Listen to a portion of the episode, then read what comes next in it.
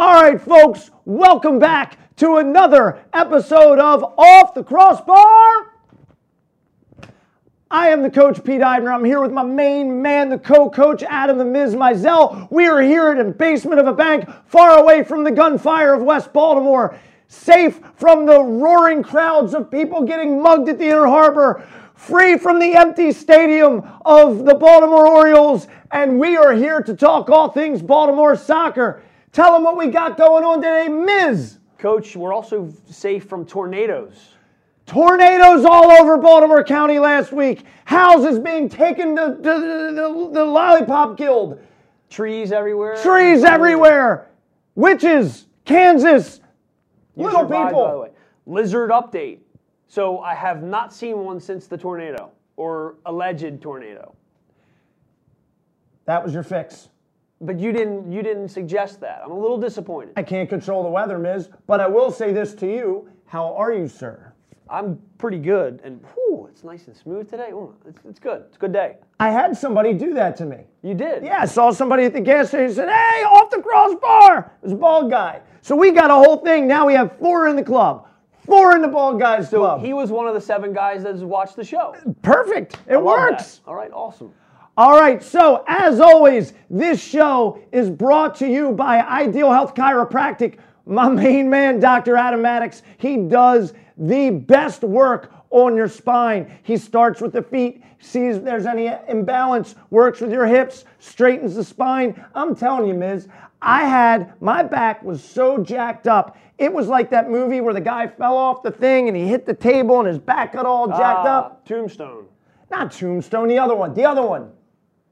Van Wilder, where he jumps off the the. the No, no, no, no. The other one. He was wearing a mask. The guy with the mask. Oh, Deadpool 2. Deadpool 2. Yes, yes, yes. Where he falls off and hits the table and he's like, "Kunk."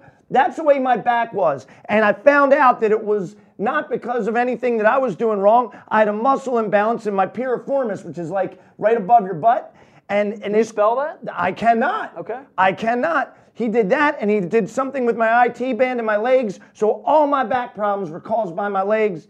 Dr. Adam Maddox straightened it out, fixed it. And before you knew it, I went in there, couldn't walk, came out of there dancing like rerun from what's happening back in the day. That's the way he brings it. So, starting us off, the Ideal Health Chiropractic Mystery question of the day. What say you, Miz? Got a good one for you. Um, I'm, I'm a not a huge game show guy, but Jeopardy has had an ongoing. James Holzhauer, the he's been racking up money left and right. He finally lost. What is awesome, by the way?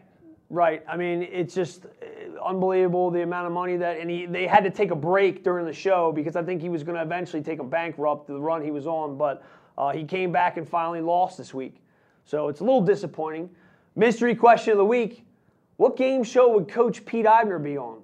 Well, first of all, I would love to be on Jeopardy. Okay. I and I love Jeopardy. I truly do. I love Jeopardy because if you ever watch like when they have like the special shows, not just regular Jeopardy, but they have like Teen Jeopardy. Every once in a while they'll have Celebrity Jeopardy, and every once in a while they have Senior Jeopardy. And you can tape Senior Jeopardy and edit out all the other parts except when the people are answering and they're saying stuff like, "What is a spoon? Where is Mississippi?" And it's hilarious because they look senile. But if you're asking me what show would I be on, I'm telling you right now, without question, Family Feud. Family Feud. Family Feud. I'm, I'm telling you, I could round up five of my family members that would either make a fortune of Family Feud or there would be a there would be like a brawl. It So you're saying you're guaranteed to leave with a brand new car? guaranteed to either beat somebody's tail in the game to get the car or somebody in my family's beating somebody on their side to get the car. Gotcha. Family feud. And plus, Steve Harvey, fellow bald, great mustache. By the way, I think you'd be a, a guaranteed winner if it were elementary Jeopardy, right? I would kid. Uh, are you kidding me? your odds go way up. Way up. Spell cheese, right? You're in. Yeah, I got it. Okay. Good to go. Thank you. Great question, Miz Thank you. Appreciate it. All right, so now this is what we got cooking today, Miz I'm fired up. I'm I'm I gotta tell you, I'm really pumped up. You know, because when we're coaching the game or when you're playing the game, you have an official. And the official is there to make sure that the game is played within the rules and confines of, of the rule book. You don't get to talk to referees too much. Today, we got a referee that we're going to bring. We'll put him on the hot seat, and we actually get to probe the mind of a referee. Tell him who we got, Miz. We have none other than Baltimore referee legend Legend. through the high school ranks, club ranks, college ranks. He's done it all. He's been around for a very long time in the area. Um, if you've coached any any decent level of, of soccer, and he, and he even has done recreational too. So any coach that's been around for a while has seen his face, has heard his voice, has probably been, been done wrong by a bad call. Let's be honest. Um, but we have Gary Cartwright in studio today. I'm so excited. Love it. Love so, it. So the, the plan is we've got to try to fit Landon Donovan in this week. Da- absolutely. I felt so bad. Three weeks in a row, we've had to cancel on him because we ran out of time. But this week, Landon in studio, excited to have him. He's here. He's he's ready to go, and uh, he's asked if we can just shorten the segment with Gary so that he can he can be guaranteed to get in this week. All right. Well, let's hit it. Parents, kids, players, if you were looking for a camp this summer, look no further than Pete Caringi's All Maryland Soccer Camp. It's where I started to coach. When I was 18 years old, I was playing college, and Pete Caringi asked me to work his camp. Best move I ever made. I learned how to coach, but not only that, I learned how to connect with kids. And I watched it from the master, Pete Caringi. Pete Caringi has developed more players out of the Baltimore area and coached more kids and brought the game to a higher level than anyone else I know. He puts his heart into it, knows the kids by name, has more energy than five other coaches put together, and I'm not kidding about that. So, check out all Maryland soccer camps, Pete Caringi, websites right here. It's a blast. It is the most fun a young player can have. And if you have a very young player that's more talented than the group he's in, Pete recognizes that, moves him into a more challenging area. And the development of these kids is outstanding. I swear by it. I swear by it. Best camp in Baltimore. Welcome back to Off the Crossbar. Mm. I am your host, Pete Eibner. This is my co host and co coach, Adam the Miz Mizell. And right now, I'm fired up Pumped. because we get to bring in a man 34 years officiating experience. He's done 10 state finals at the high school level. He's done the MIAA finals several times. He's done Division One soccer with UMBC, played Boston College or, uh, or Boston University. He was the official. A lot of high profile games. He must know someone. Must know someone, and that someone is me. Okay. Apparently a man who needs no introduction anywhere in the civilized soccer world. He's known as the Constable of the Cards. Let's give it up, Gary Cartwright. How you doing, What's up, gentlemen? man? How are you? How you doing, Hey, fellas? Gary. Good to see you. Thanks Good for joining see us today. Good to see you. We only have 744 questions for you. I got the answers. All right. I love it. Thanks for being here. You're welcome. Well, let's start off, Gary. How did you get into to officiating? Well, about 34 years ago, I was playing in an indoor game, and a fellow by the name of Ramon Maynor, who's been refereeing probably for 50 years, One of my favorites, by the way. yeah, Argentine guy with a real heavy accent, and um, so I was playing the game, and I got hacked a couple times, and I asked him, was he going to blow the whistle? Right? And he just started laughing. And he said, Nothing, nothing. So I turn around and I kick the ball at him. so he gives me a red card. Right? And I said, Are you kidding me? So anyway, he goes, Oh, you're such a good player. You want to be a referee. You come this Saturday with me, and I'm going to teach you how to be a referee. So I got my stuff, didn't even have a whistle or a jersey. Right? He gets the whistle, the jersey, and we go down to the Columbia tournament, which was by invitation only. Right? For all state champion teams. 34 years ago, that's how I became a referee. Wow. Funny story about Ramon, by the way. I'm coaching, this is five, six, gosh, maybe even more than that, maybe like more like seven years, eight years ago, I'm coaching a bunch of eight year olds in an indoor game at Maryland Sports Arena. Or as Bobby McAvan would say, Maryland Sports Arena. and, and so we're playing and we're down by a goal. And it's in, it's in a tournament. It was like a Valentine's Day tournament or something, and time's running out, and there's like three seconds left, and one of our kids gets a ball, beats the defender 101, shoots and scores. Oh, your parents are going nuts. The kids are going crazy, right? Ramon turns to me and goes, No goal offside. and I'm thinking, What the hell are you talking about? And he goes, I got you. So funny. Great guy. So, so you, you start there. What is the next step in in like you go there, you go to the Columbia tournament, you start officiating. Where do you go from there? So just like anything else, you got to try to move up the ladder. So you start off with doing some youth games, probably under eight, under ten, and then you know you get to know people if you have the inside scoop. Like if you know somebody like famous Pete Eibner and Right. you know and Adam Mizell, you get you know the name and they work you up and they say, hey, you know why don't you come and do you know high school? I'm you know. I'm the Perry Hall High School coach. You Right. know, we'd love to see you out here doing some higher level games. So that's how you move up the ladder, you know, by knowing, uh, you know, good people like yourselves. Okay. But back then, like the, the, the game was was not as popular now, so there were less games. Is that fair to say? Like, Yeah, So it was kind of you know harder to maybe find games because there were maybe not as many referees, but there were so fewer games. Right, So you right. really had to to pound pavement and make calls and try to wiggle your way around to get games, right? Exactly. Back then, um, you know, now we have probably uh, 500 to 1,000 referees in all the Wow. groups. Back then, we might have had 50 referees. Wow. You know, so the, it, it wasn't as many refs that back then as there are now. Of course, there wasn't as many games, like you said. So, um, you know, the games, people would call you up and like, hey, we need referees Saturday. Right. We need referees Sunday. And it's a, you know, it's a commitment. I mean, you know, you got to commit yourself because once you commit to a game, you, you got to be there, or you know the teams aren't able to play. You Of know, course. Hey, it's great soccer, but without the referees there making bad calls, you wouldn't have a you wouldn't have a good game. Right. We'd have nothing to talk about. Right. So So, so back then, was there an assigner, or did the the coaches have to call you?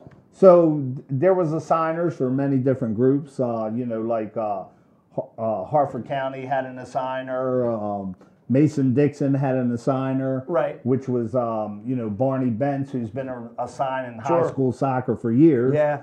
You know, and um, you know you'd get in that click kind of just like everything else, and then you would get games.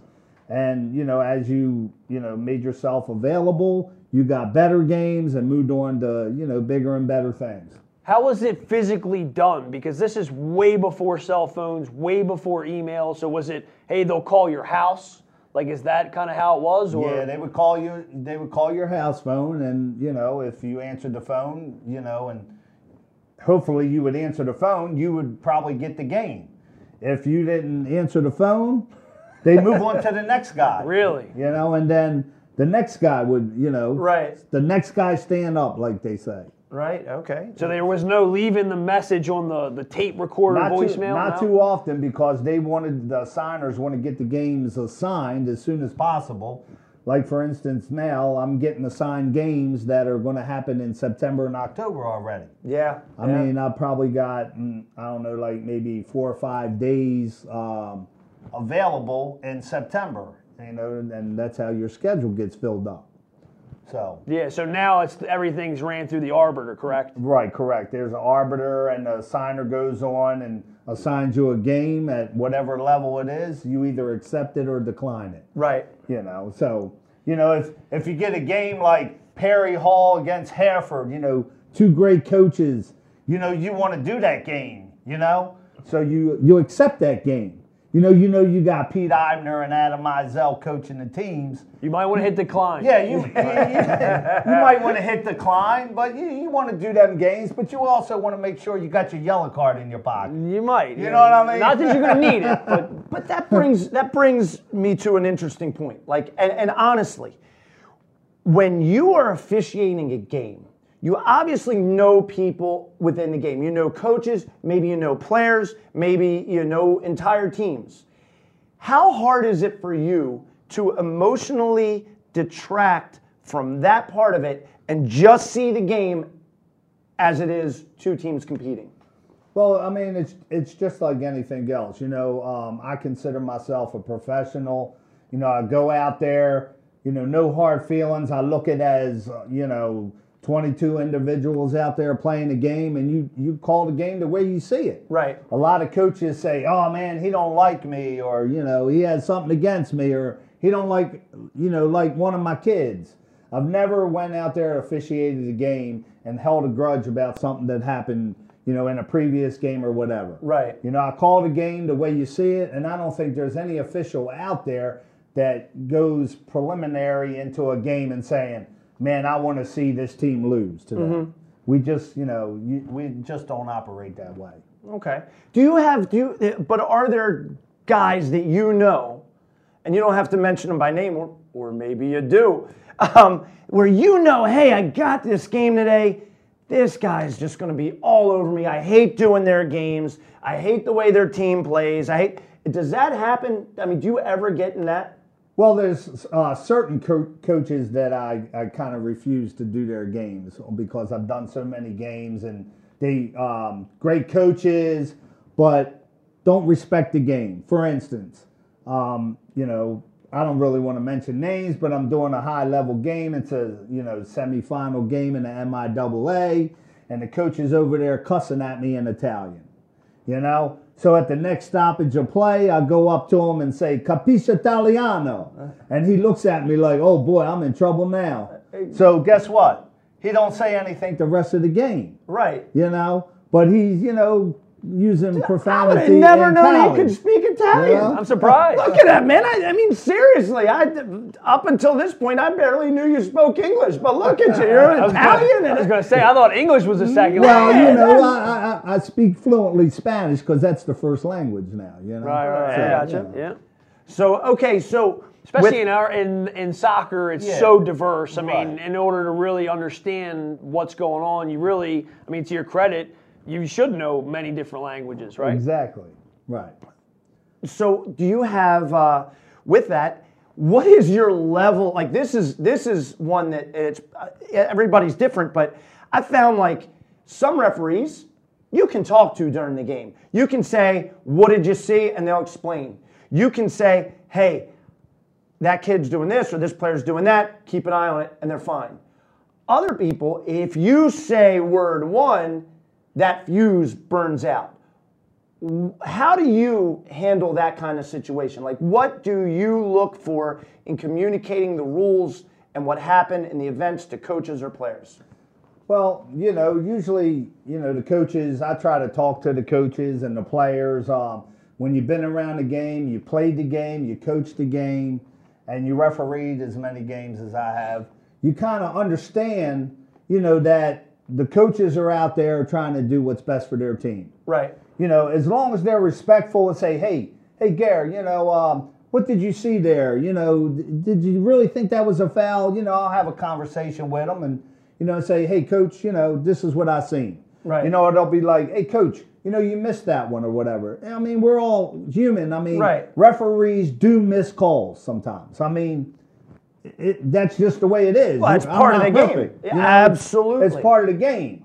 So you try to talk to the coaches and say, hey, hey, hey, PD, Adam, I missed that one. I'll try Right, to, sure. you know, I'll try to make sure we get the next one right. Right. You know, so um, you know, it's just basically go out there, you you try to call the game the way you see it, have respect for the game. Coaches respect the officials, the officials respect the coach, you know, and, and, move on. Yeah. You know, if a coach is there, you know, screaming at you the whole entire game because of a bad throw in that happened at midfield, I mean, we're like, come on, coach, like really?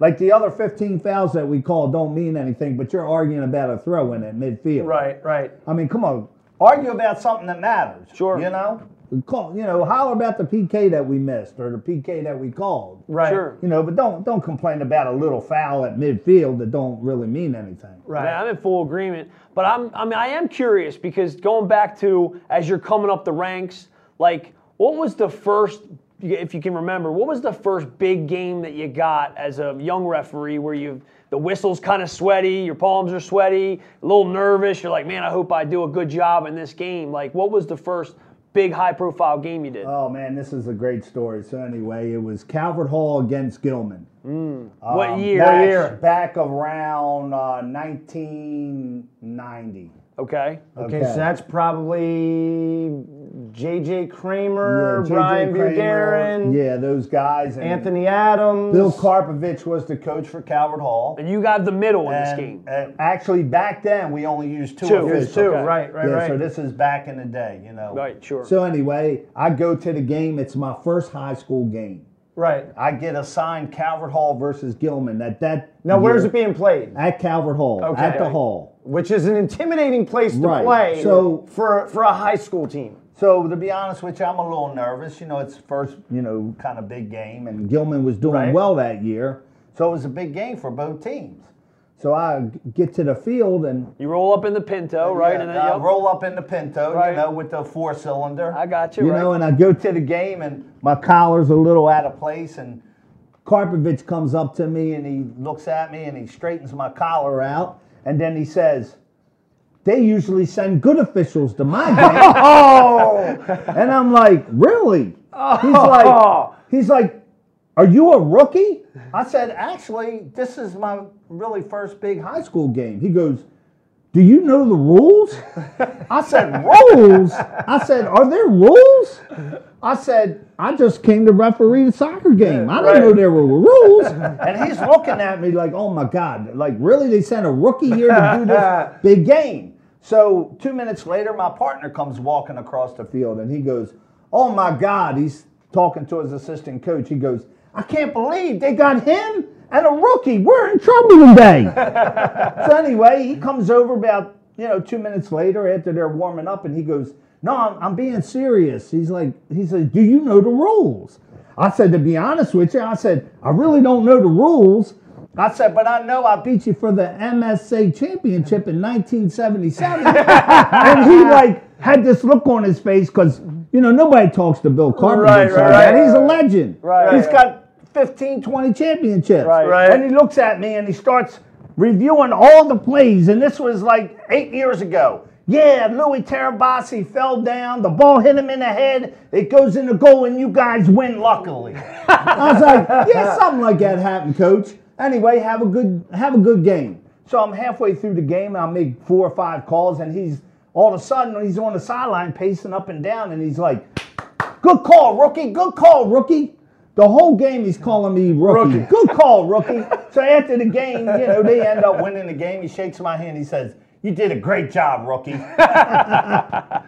That's awesome. That's good stuff. That is a great story. And, and for those of you who don't know, Coach Karpovich, if it, it could be one of the most intimidating figures in Baltimore soccer, high school soccer.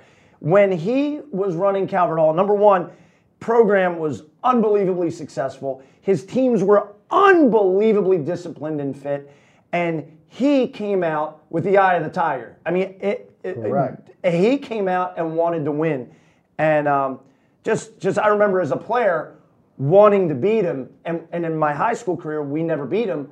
I went back specifically to coach at Curley to beat Coach Karpovich. That's what I want to do. And it took two years. We finally did it, but it was, I don't know that I have ever been so intent on beating anyone in my life. And you almost couldn't do it. I mean, he would get the most out of those kids and also knew how to work the referees a little bit, whether that be to get in their ear a little bit or to call Rook. Right, you right, know. right. Well, he tried to intimidate you. Yes, he would. Now, as you transition into, you know, after that game, obviously you did a good job because then the phone starts ringing, right? Correct. Um, and you transition, and now you're you're starting to expand your horizons. You're picking up what college games now, College and games, yeah. yeah. So you went from like the high school and the college game. Well, now is it kind of the similar where you show up for the college game, and now you're thinking, man, this is another step up. And as an official, you're trying to figure things out, or was it just s- Well- smooth sailing as usual? Well, you know, like the college level's a little different. It's a higher level game. You know, um, coaches don't really say much to you unless it's, you know, you seriously miss something. if, if if like you're doing a D1 game and the coach says something to you, you know, you know that you probably missed something, or it was kind of a questionable call. They don't nitpick about a throw in at midfield or a little, you know, touch foul. Right. You know, it's got to be something serious. And if you know somebody say, for instance, you're doing a UMBC game and you got Coach Caringi over there, and he says, "Come on, ref, you know, like you missed that one. You, you pretty much know in your head you missed it. Yeah. You know, you gotta you you gotta be kind of you know honest with yourself.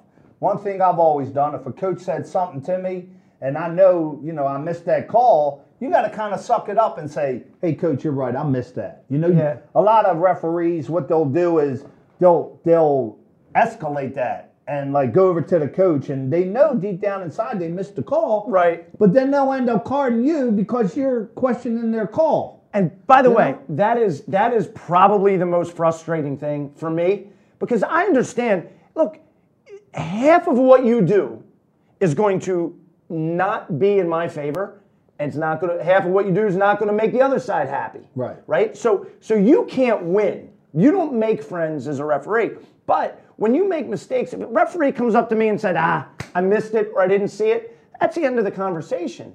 But when it gets to the, you know, we joke around about it all the time. When it gets to you question it, what's the best line? One more word and you're in the parking lot, right? right. Why? It's always the it's parking lot. always that. Like, wh- where do they? Do you guys have a class for that? Because every referee, one more word, you're in the parking lot. That's right. It's always the parking. I don't get Always it. I mean, the parking lot. Is Why- there? Is there? So, so It's like a corporate response. I mean, like you're Can you- programmed to say that.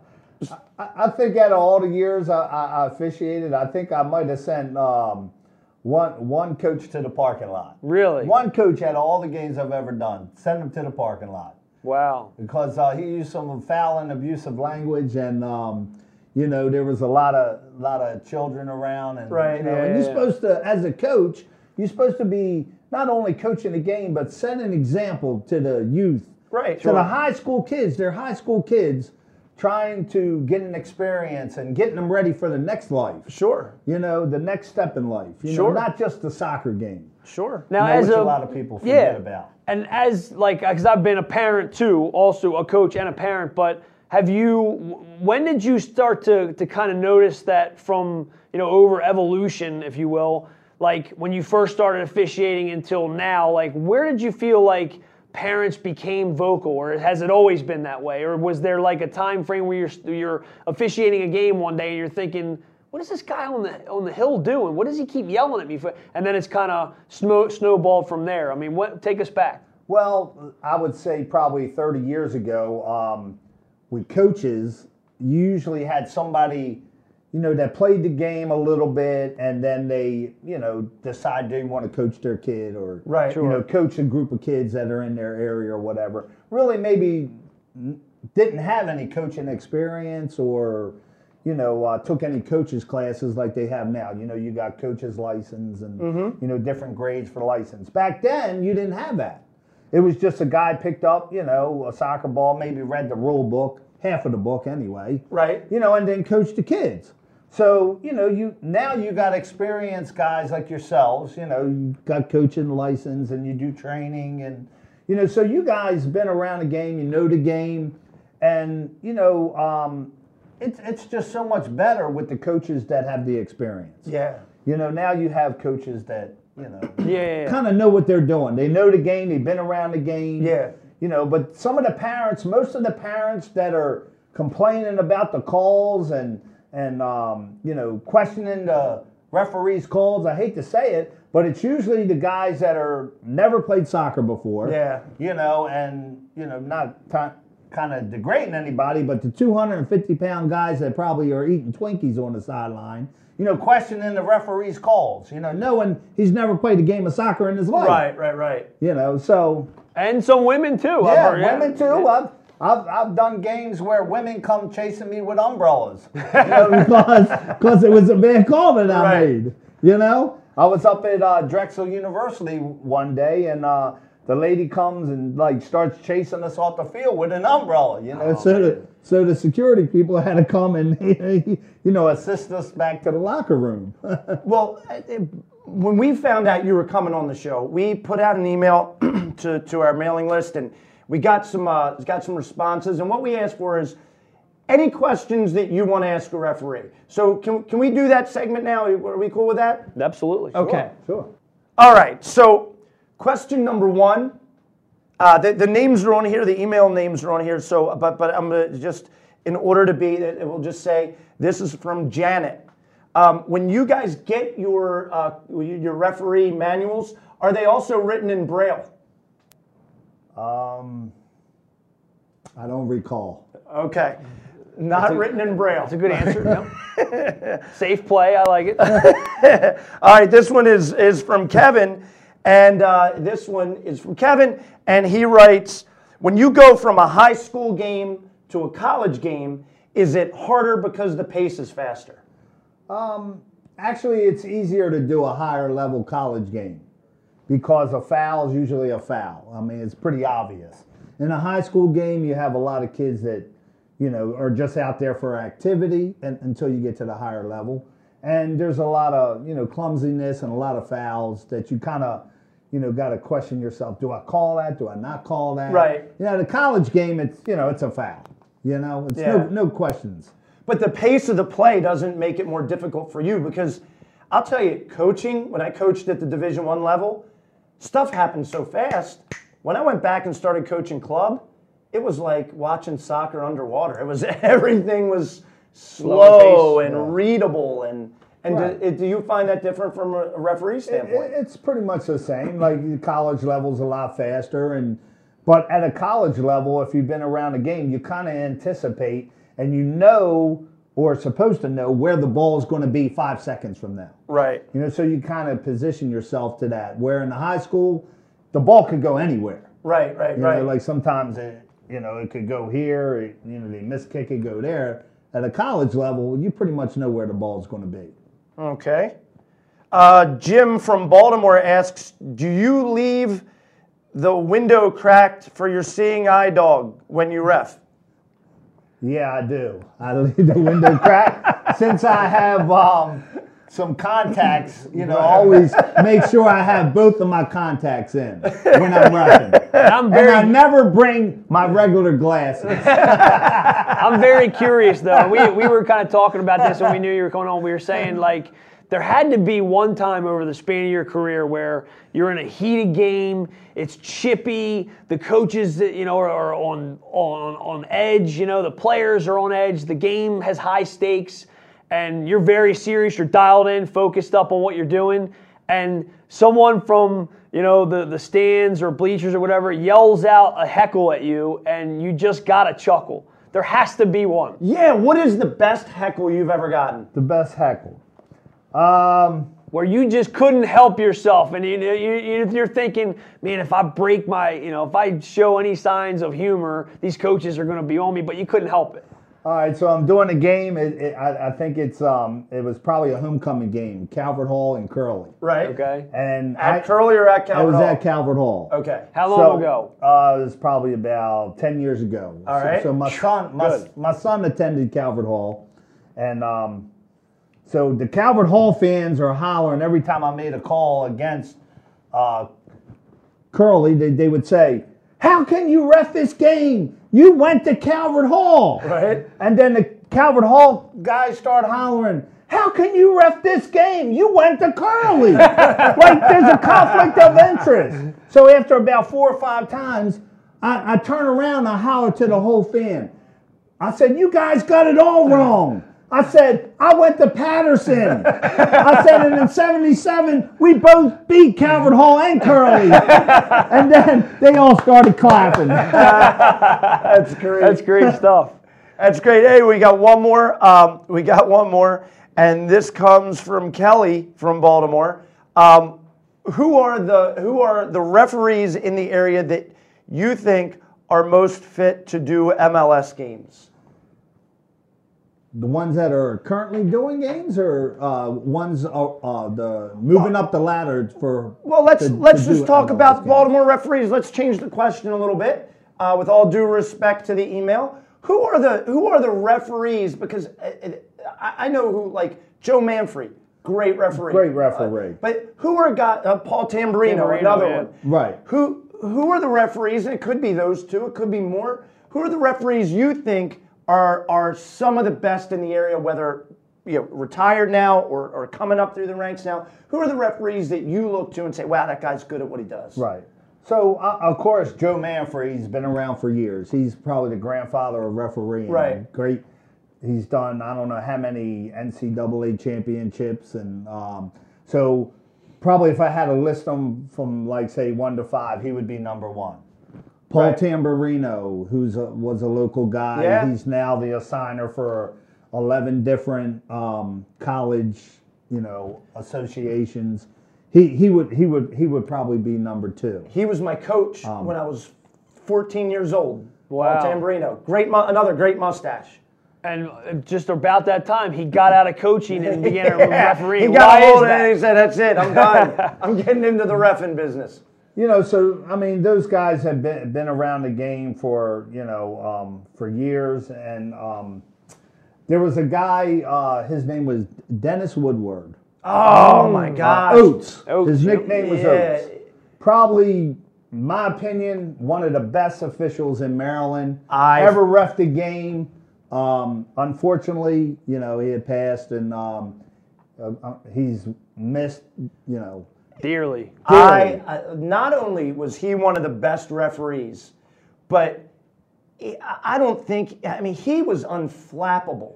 Whatever happened in the game, he was al- he just enjoyed it, and he uh, uh, just after the game, before the game, during the game, never stepped out of character. Just a great guy on the field and off the field. What was a- a hell of a player as Yeah. well. great, Yeah. great And- official, great official. and that's that is one I man. mean, I know we, we, we, you know, through the years, we've kind of forgotten about him, but, um, you know, he, he, like I said, he would be in the top three. Yeah. That, um, one of my favorite people involved with soccer Yeah, in, the, in the soccer community. great, Great, guy. soccer family Great too. guy, great Yeah. guy.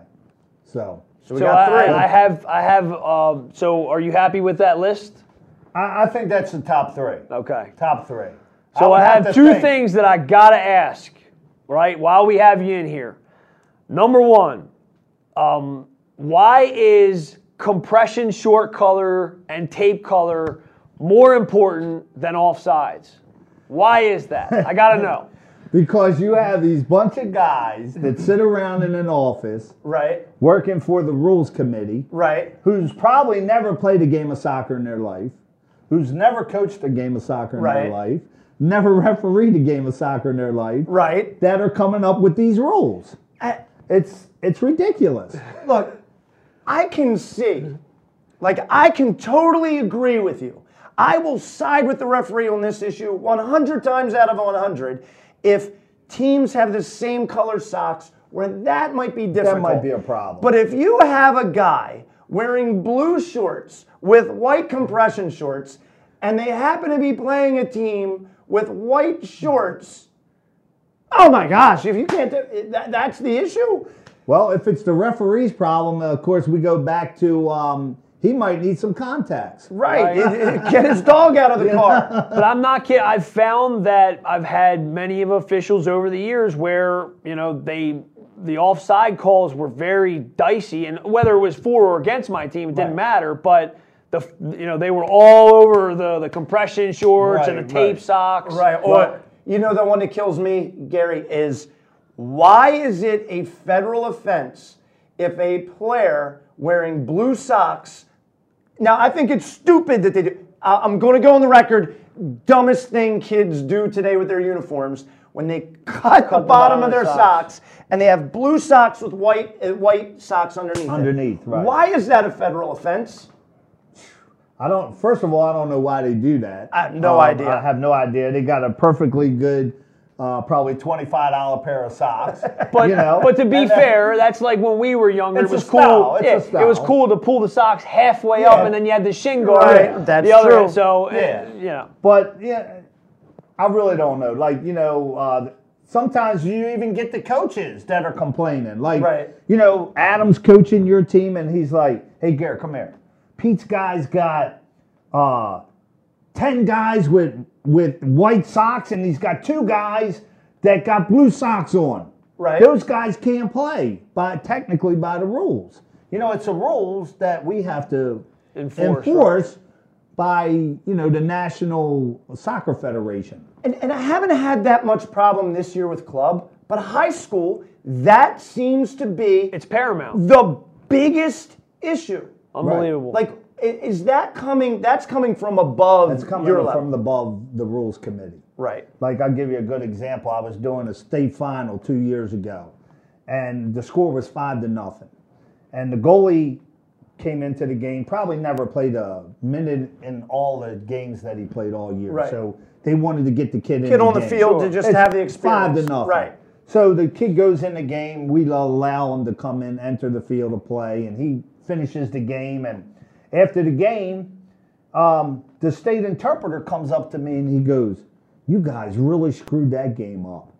And I was like, "Really?" I was like, "A "Certain call?" Or I said, "The score was five to nothing. Everybody's happy. Nobody complained the whole game." He said, "You allowed that goalkeeper to go in the goal without a number on the front of his shirt." And I looked at him and I was like, Are you serious right now? He goes, I'm dead serious. That is the National Federation rule. And you guys did not abide by it. And we have probably 40 years of experience between you three officials.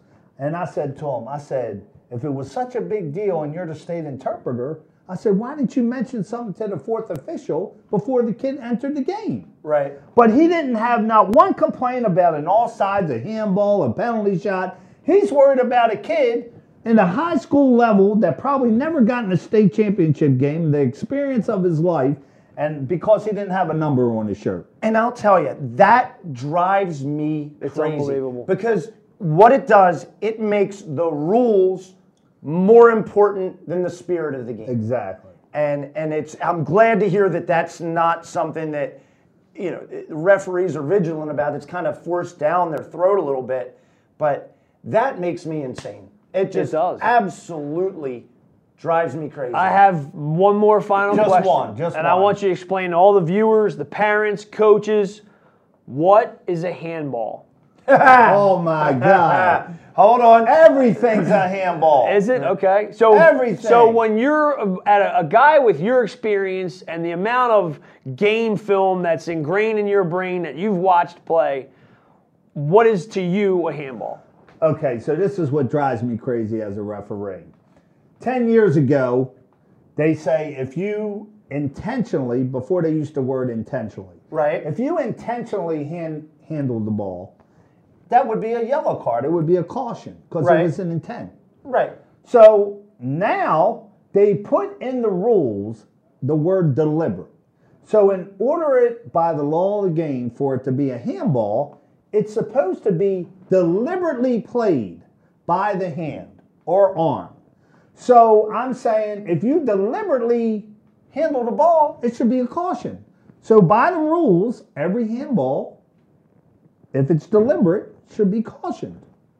And it drives us crazy as referees because now they're saying that if it just hits your arm in a natural running position, even if you gain an advantage, it's not a handball if you don't intentionally hit it. But that, call is made in every game that I'm at, I, that I am either watching, coaching, or say. Co- uh, so let's go back to the the Champions League final. Right. Is that a handball? Exactly. Exactly. To you, if you're calling that game, is that a handball?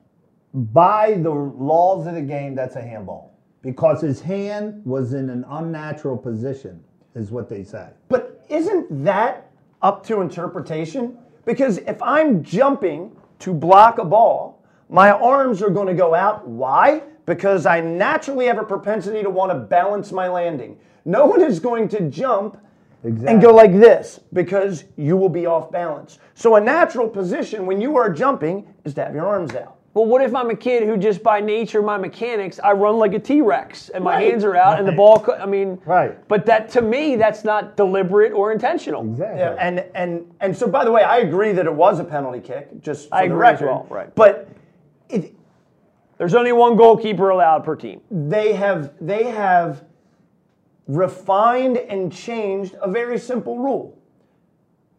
You can't touch the ball from the shoulder down.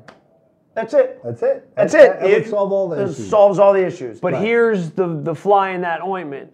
If I'm a kid, you know, who's defending a player who's at the top of the box and he's getting ready to take a shot, or a kid out wide who's getting ready to serve a ball in, and I'm standing here literally. And nowadays, you see, you know, real disciplined defenders. They'll put, their, their hands, hands behind, behind the back. But some Right. kids just can't do it, or they get there a second too late, and the kid's literally the player's four feet away and hits a bomb, and it hits off their arm.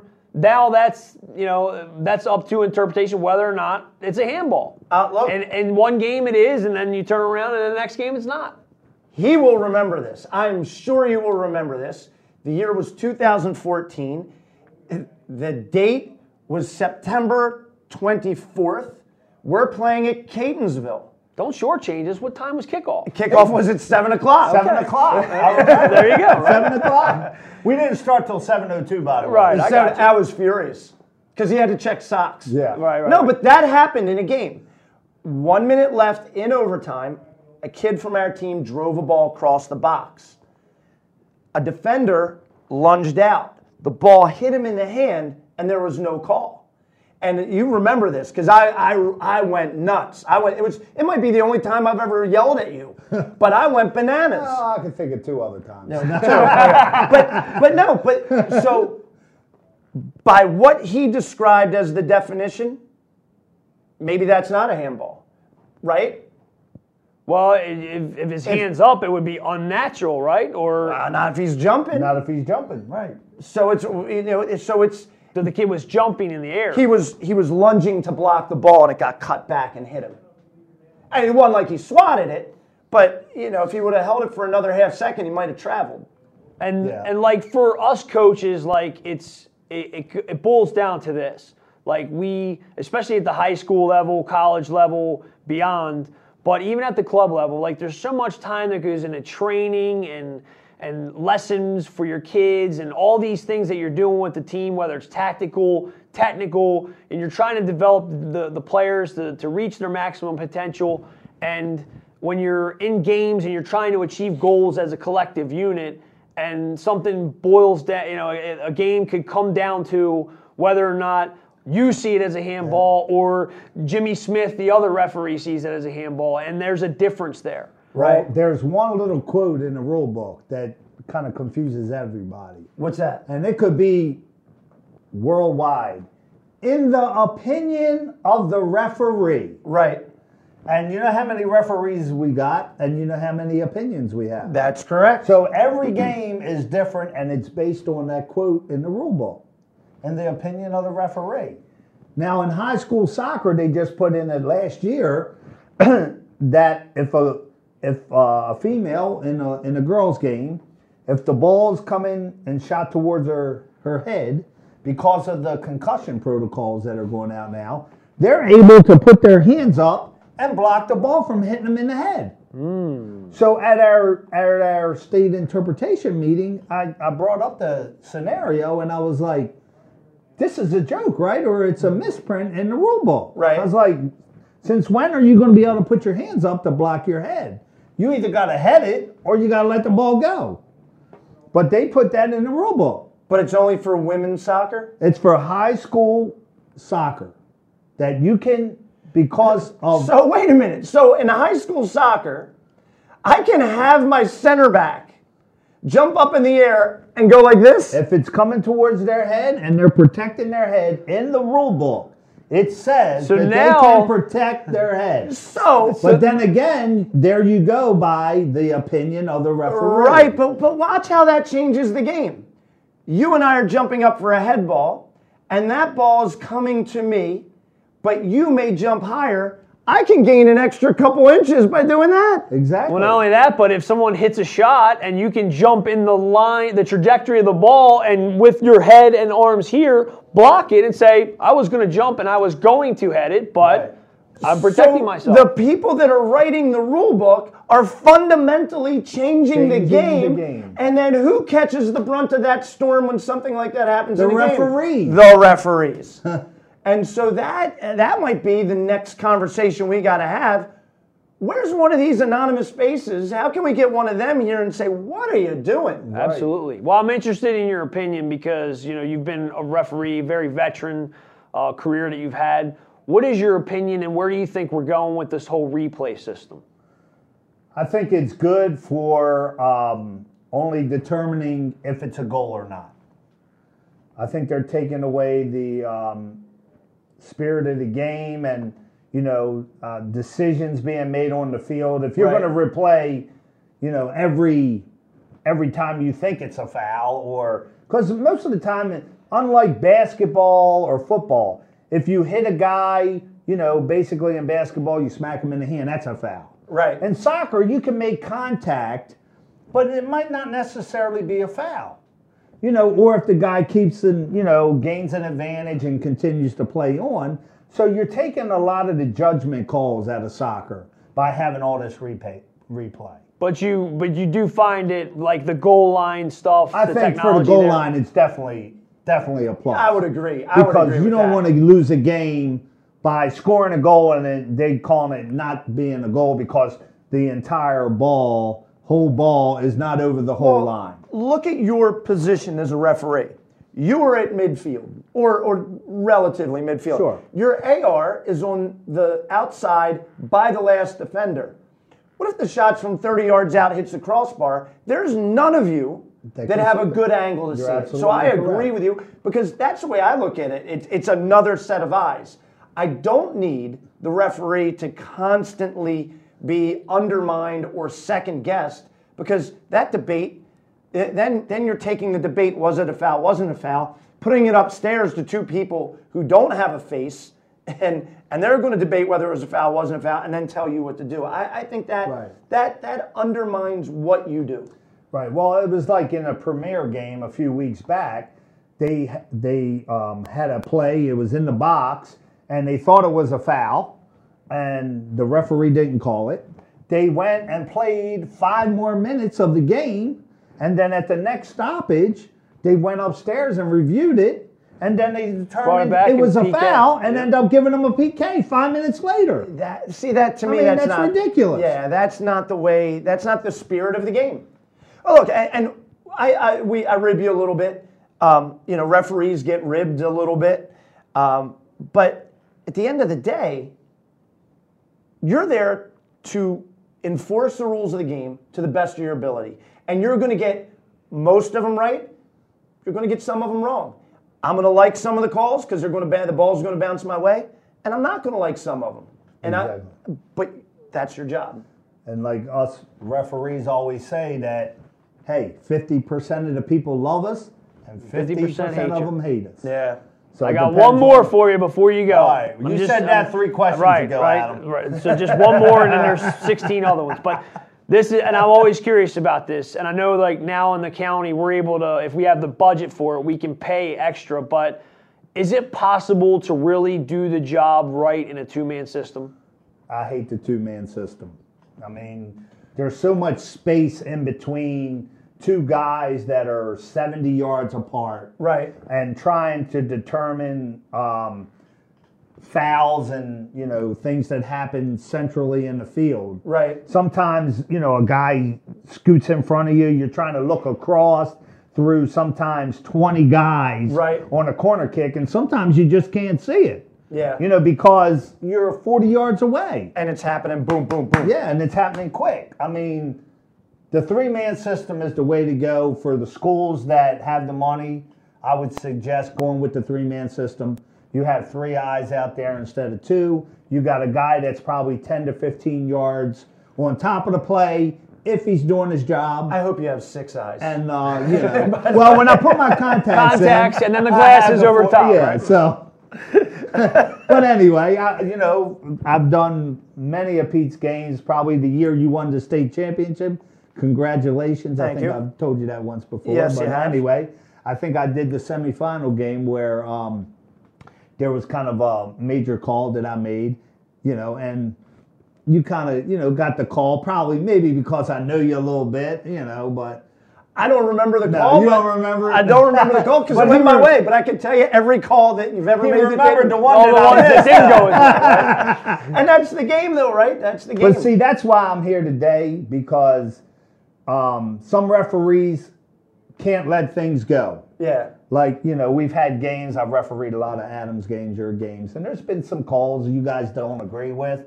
But at the end of the day, hey, you can you can holler at me, cuss at me in Italian. I'll still talk to you at the end of the day. Yeah. I would tell Doesn't you exactly how many calls you got. I don't have my adding machine. You don't have it. but, I, but leave us. Leave that was some- when that was when you were at Kenwood. I That's believe. right. That's yeah, right. Okay. Yep. Leave some advice for young guys that because now a lot of our former players, Players, are getting yeah. into refereeing. Leave some advice for the young guys that are starting to come in. Okay, so the young guys, I would suggest kind of listening to your what they have now as mentors, who usually we try to put younger officials with some experienced guys so they can get some experience, you know, doing the games. And when you start moving up to higher levels, you got to remember that it's not about you as an official. It's not your game. It's the kids' games. That's great advice. Um, you're not the show out there to show yellow cards, red cards. Let the kids determine the game on the field. Yeah. You know, don't try to get wrapped up and be some, you know, I want to be the big time official that, you know, red carded this guy and red carded that guy. Let them, de- you know, determine the winner on the field. That's great advice. Absolutely great advice. Uh, do you want to stick around for the next segment? Because we have to get the Patrick Swayze Player of the Week. Okay. That sounds great. We'll be right back. Off the crossbar. Hey, everybody, this is the coach Pete Eibner to talk about my company, Fast Forward Training Systems. We develop kids with the ball, make them better soccer players, increase their technical skill, increase their speed of play, and yes, we also do strength, speed, and agility. We've been in business since 1991. We've gotten over 500 kids to the Division One level in college. We have trained the best in the area. Would love to train you. So let's get out, let's kick the ball around. Visit the website www.fastforwardtrainingsystems.com. Welcome back to Off the Crossbar. We are now at our favorite part of the show.